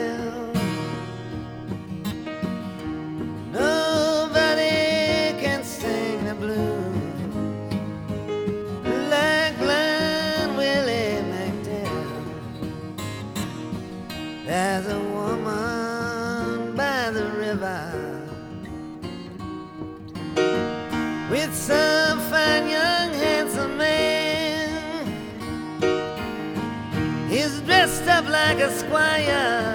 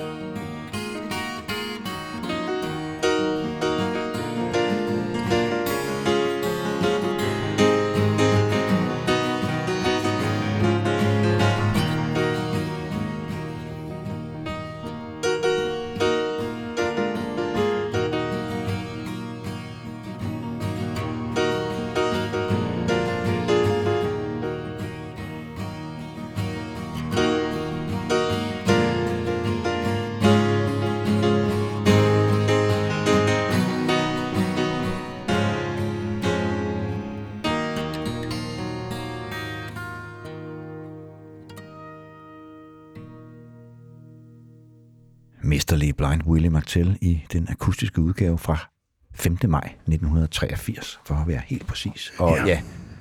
Ja, ja, ja, ja, Ja, ja, ja, Vi har rystet hver gang, jeg hører det. Ja. trækker vejret, Ja. ja. så går jeg videre til det næste nummer, fordi det er sådan et, et nummer, der har sådan en øh, sjov idé. Det er fra optagelserne til Oh Mercy, som jo ligesom sådan en slags comeback-plade for Dylan i slutningen af 80'erne, efter sådan nogle lidt magre år, hvor han havde været lidt famlende. Daniel Lanois. Ja. Ja, et nummer, som de aldrig rigtig kunne blive færdige med, og han optog det både i en akustisk version og sammen med et, et Cajun-band. Øh, og det dukker først op meget sent i en, en genindspilning, hvor kun vokalen er holdt, og så havner den på Greatest Hits Volume 3 på en eller anden mærkelig måde. mærkelig måde, ja. Men Altså, så vidt jeg husker, er den også på uh, Bootleg Series Volume 1 to 3. Uh, er det, det kan godt være, ja. Men her så på kom Bootleg Series Volume 8, som er den mest øh, moderne af dem, kan man sige, den der hedder Telltale Signs, som øh, beskæftiger sig lidt med den scene Bob. Ja, årene 89 til 2006. Ja, og det og som jo- faktisk også øh, er en ret god lytteoplevelse hele vejen Okay, igennem. Den ja. bør man faktisk egentlig også have stående, når jeg tænker nu, nu over det, tænker over det, ja. så, så, så ved I det. Ja. Øh, men he- her er den der Dignity, som er en super god, lidt overset Dylan-sang, i sådan en meget kort, demoversion, bare med mesteren selv.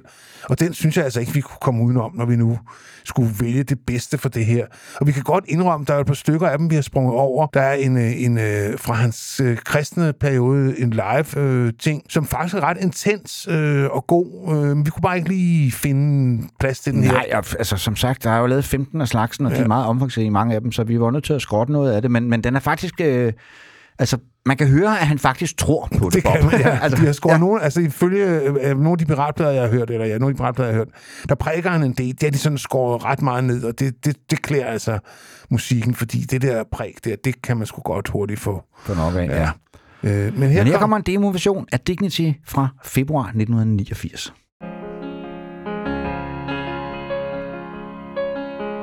Fat man looking at a shining steel. Thin man looking at his last meal. Holler man looking in a cotton field for dignity. Wise man looking in a blade of grass. Young man looking in the shadows that pass. Poor man looking through painted glass for dignity.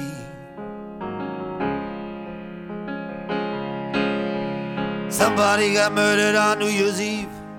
Somebody said dignity was the last to leave. Went into the cities, went into the towns, to the land of the midnight sun.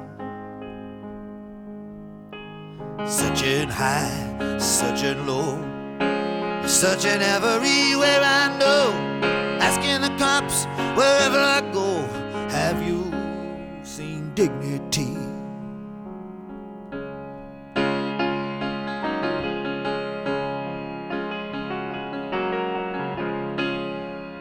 Blind man breaking out of a trance puts both his hands into the bucket to chance, hoping to find a one circumstance of dignity. Stranger stares down into the light from a platinum a window in the Mexican night, searching every blood sucking thing in sight for dignity. I went down where the vultures feed. Would have gone deeper, but there wasn't any need. Heard the tongues of angels and the tongues of men. It all sounded no difference to me. The soul of a nation is under the knife. Death is standing in the doorway of life. In the next room, a man fighting with his wife over dignity.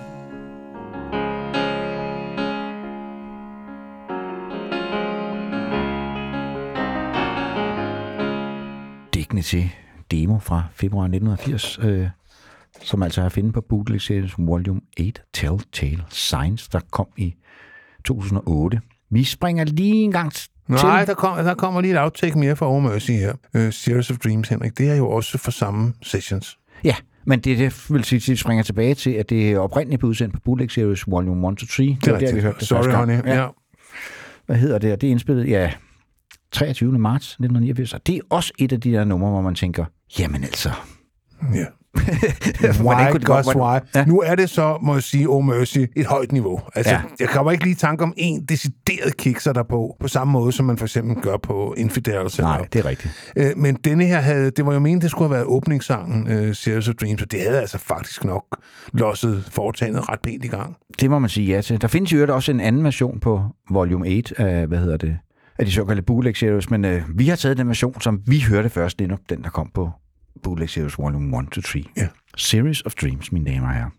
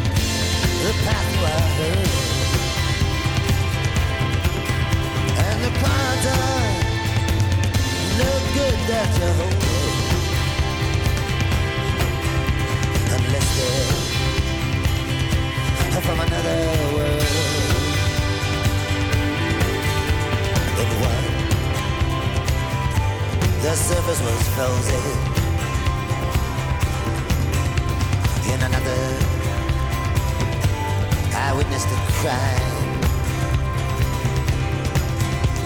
In one, I was running, and in another, all I seemed to be doing was climb wasn't looking for any special assistance. Not going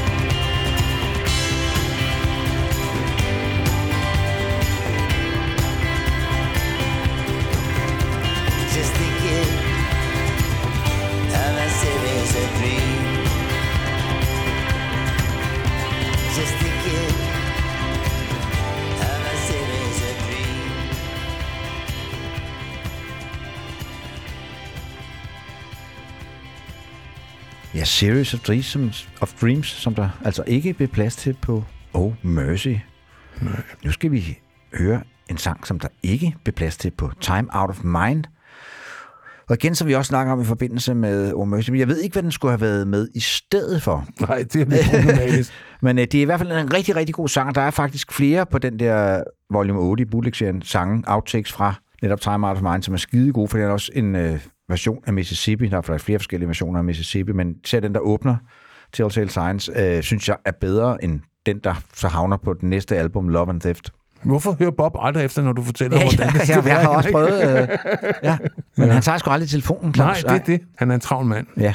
Men Red River Shore er i hvert fald et rigtig, rigtig, rigtig fedt nummer. Ja, og det er sådan en rigtig klassisk folkesang med øh, ud i vers, altså vers på vers på vers, og ikke skyggen af et omkvæd. Nej, og sådan lidt Tex-Mex-lyd over den også ja. Ja. øh, indimellem, og endnu en af de der Bobs mange gådefulde kærlighedssange. Er det en konkret pige, han synger til? Er det forestilling om kærlighed? Og der er jo selvfølgelig, ellers vil det ikke være Bob, der er også nogle bibelske elementer ind Ja, over, selvfølgelig. og det er sådan en, ja, hvor man tænker, shit. En af, en af de mange gådefulde sange, Ja. ja. og det er i hvert fald helt sikkert en sang om uforløst kærlighed, fordi han får hende ikke. Nej, Det, det gør kan han ikke. helt sikker på. Og det er måske derfor, hun spørger. Det er jo tit The One That Got Away, Ja, ja. som på en eller anden måde martrer os. Øh, og det gør det i hvert fald i det her tilfælde Red River Shore. Og altså et outtake fra Time Out of Mind.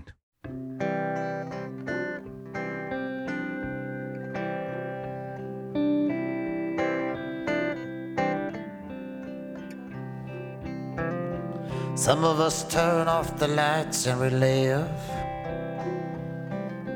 in the moonlight shooting by. Some of us scare ourselves to death in the dark to be where the angels fly.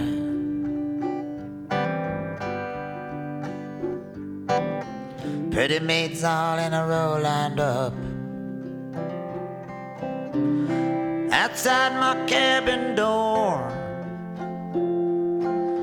I've never wanted any of them wanting me, except the girl from the Red River shore.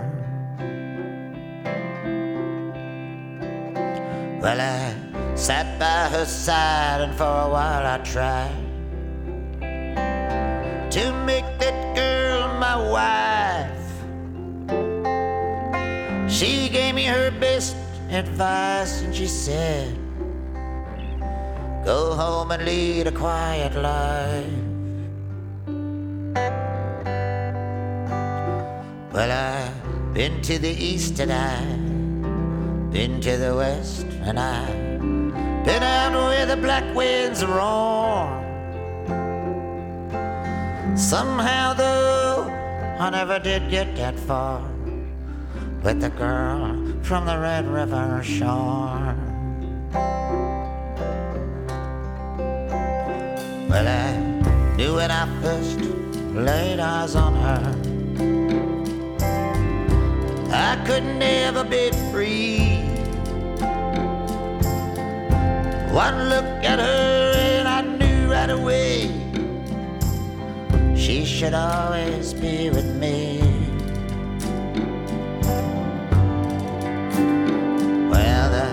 Dream dried up a long time ago.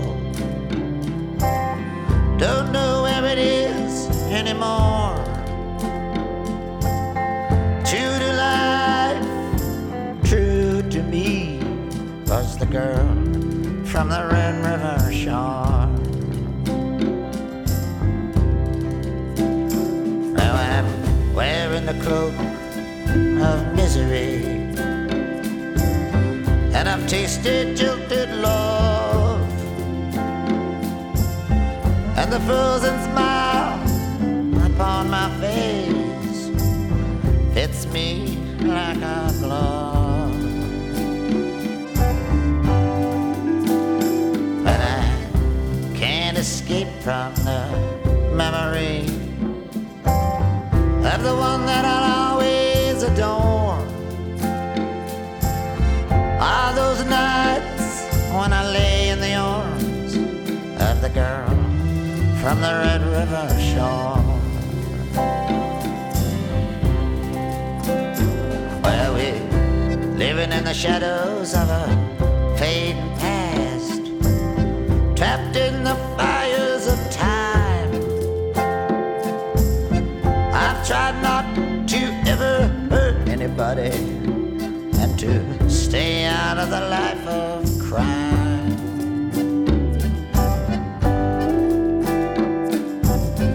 And when it's all been said and done, I never did know the score.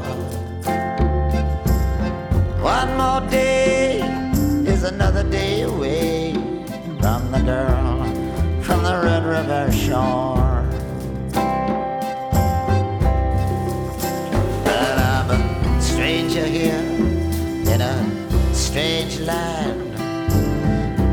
Know this is where I belong.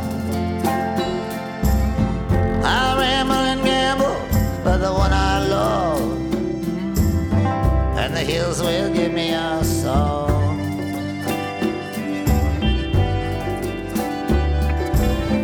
Though nothing looks familiar to me. I know I've stayed here before. Once a thousand nights ago with a girl from the Red River shore. But I went back to see about it once. Went back to straighten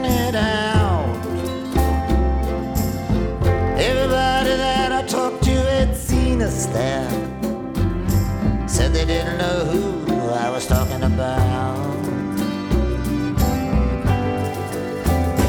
Well, the sun went down on me a long time ago.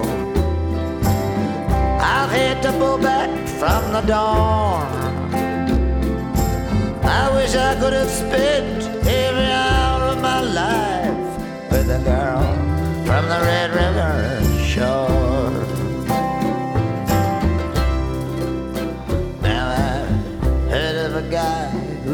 Lived a long time ago.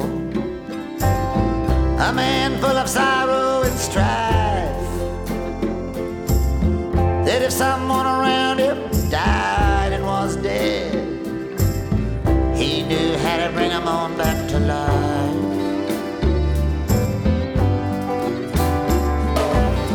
Well, I don't know what kind of language you if they do that kind of thing anymore. Sometimes I think nobody ever saw me here at all, except the girl from the Red River shore.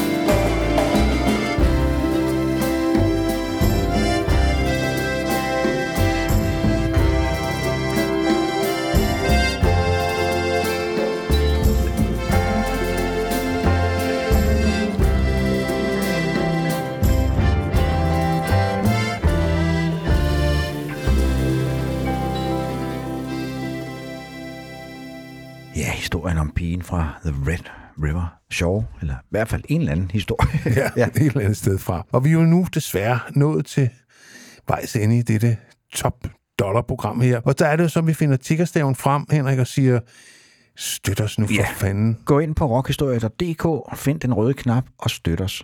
Så gør du øh, vores liv lidt nemmere, ja. og du bliver også medlem af vores lytteklub inde på Facebook, hvor der sker ting og sager, og øh, hvis alt går vel, og verden er ved at åbne op igen og sådan noget, så bliver der måske også nogle live-events. Øh, De er i hvert fald øh, de, vi er ved at planlægge dem, ja. så vi må se, om øh, hvordan det går med den fucking corona. Men øh, vi slutter af med en sang, som, øh, som står mit hjerte nær. Øh, Endnu en sang fra Bootleg Series Volume 8, skulle Ja. ja. skal lige sige. Ja, Telltale Signs. Ja. Øh, og det var øh, på et tidspunkt øh, i min øh, karriere som musikkritiker, der fik vi jo CD'erne fysisk tilsendt fra pladeselskaberne, og de havde det med at håbe sig op, og man fik altid, ikke altid lige tjekket ud, hvad der var på dem. Nej, det var altid sådan en, der lå altid sådan en stak af dårlig som vi på en skrivebord. Som ja. man ikke fik hørt. Ja. Og der var et soundtrack til noget, der hed Gods and Generals, som jeg sgu ikke rigtig vidste, hvad var. Men da så en gang imellem, så tog man simpelthen og lavede en oprydning og lavede en pose, og så gik man ned til en eller anden pladehandler med dem og byttede dem til sådan nogle vinyler. Men så tænkte jeg, hvad er der egentlig lige på denne her uh, Gods and Generals soundtrack? Og så sidst på den anden, der var to CD'er, der lå et Bob Dylan-nummer, jeg aldrig havde hørt om, der hed Cross the Green Mountain. Og så tænkte jeg, ah, det må jeg lige høre. Og det var jo Bob, når han var allermest episk. Det er en sang om den amerikanske borgerkrig på den ene side, og på den anden side er det den evige historie om en døende soldat. Øh, og det er en... Grunden til, at man skal også oversætte den, det er filmen Gods and Generals, øh, med Jeff Bridges og Robert Duvall i to bærende roller, aldrig fik dansk premiere.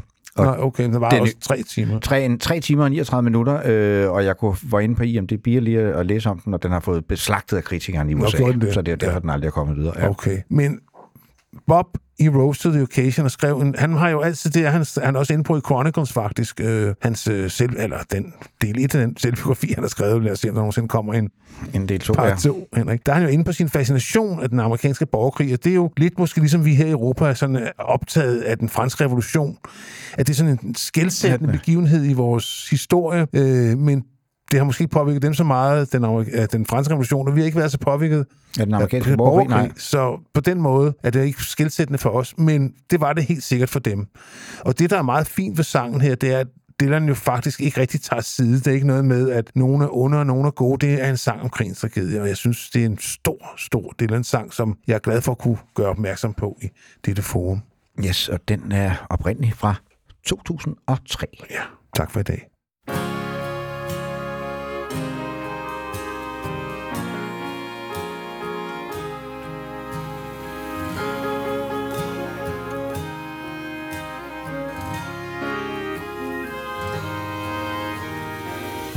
I crossed the green mountain. I slept by the stream.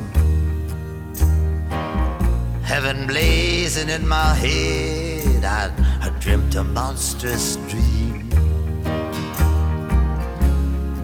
Something came up out of the sea. Swept through the land of the rich and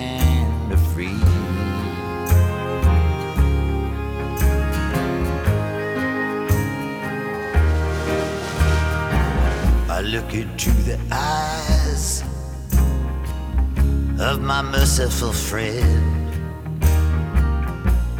and then I ask myself, is this the end? Memories linger sad yet sweet. And I think of the souls in heaven who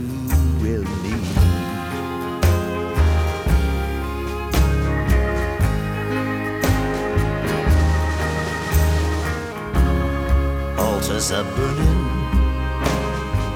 with flames falling white. The foe has crossed over from the other side. They tip their caps from the top of the hill. You can feel them come, more brave blood to spill.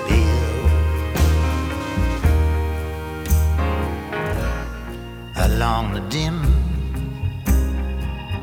Atlantic line, the ravaged land lies for miles behind. The lights coming forward, and the streets are broad.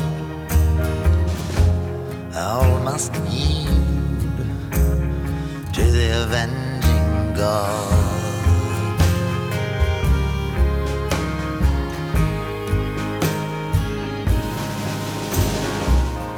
The world is old. The world is gray.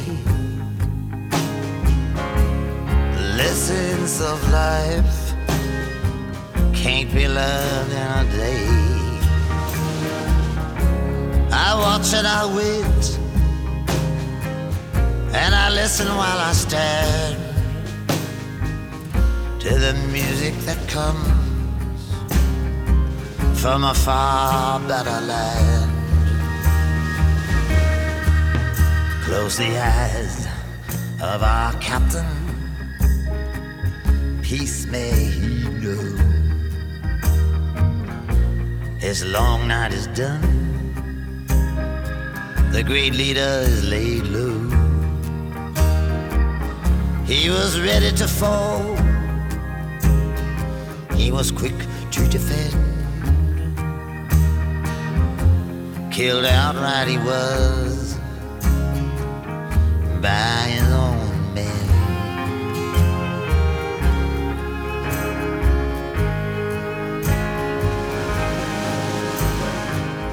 It's the last day's last hour of the last happy year.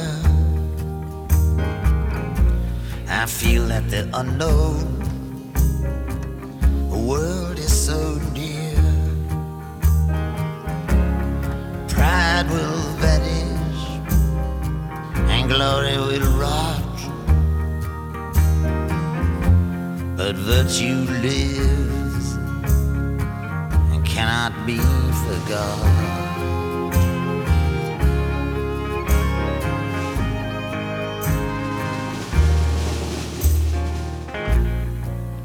The bells of evening have rung. There's blasphemy on every tongue. Let 'em say that I walked in fair nature's light and that I was loyal to truth.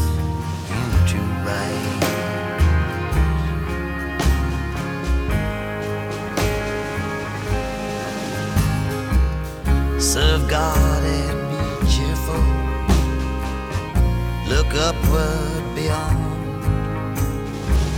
beyond the darkness that masks the surprises of dawn. In the deep green grasses of the bloodstained wood, they never dreamed of surrendering.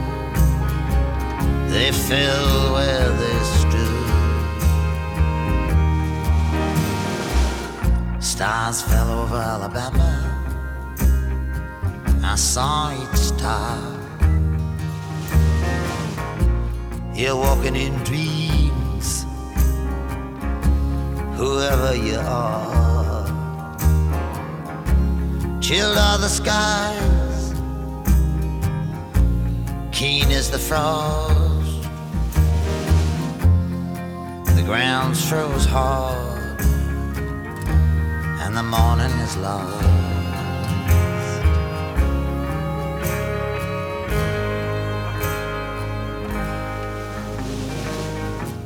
A letter to mother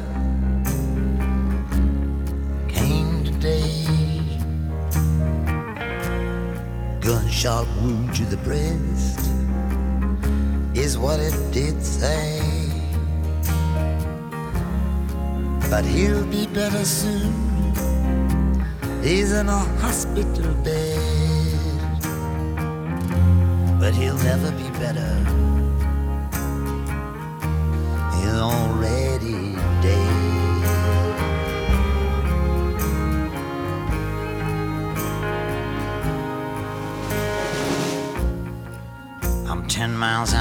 The city, and I'm lifted away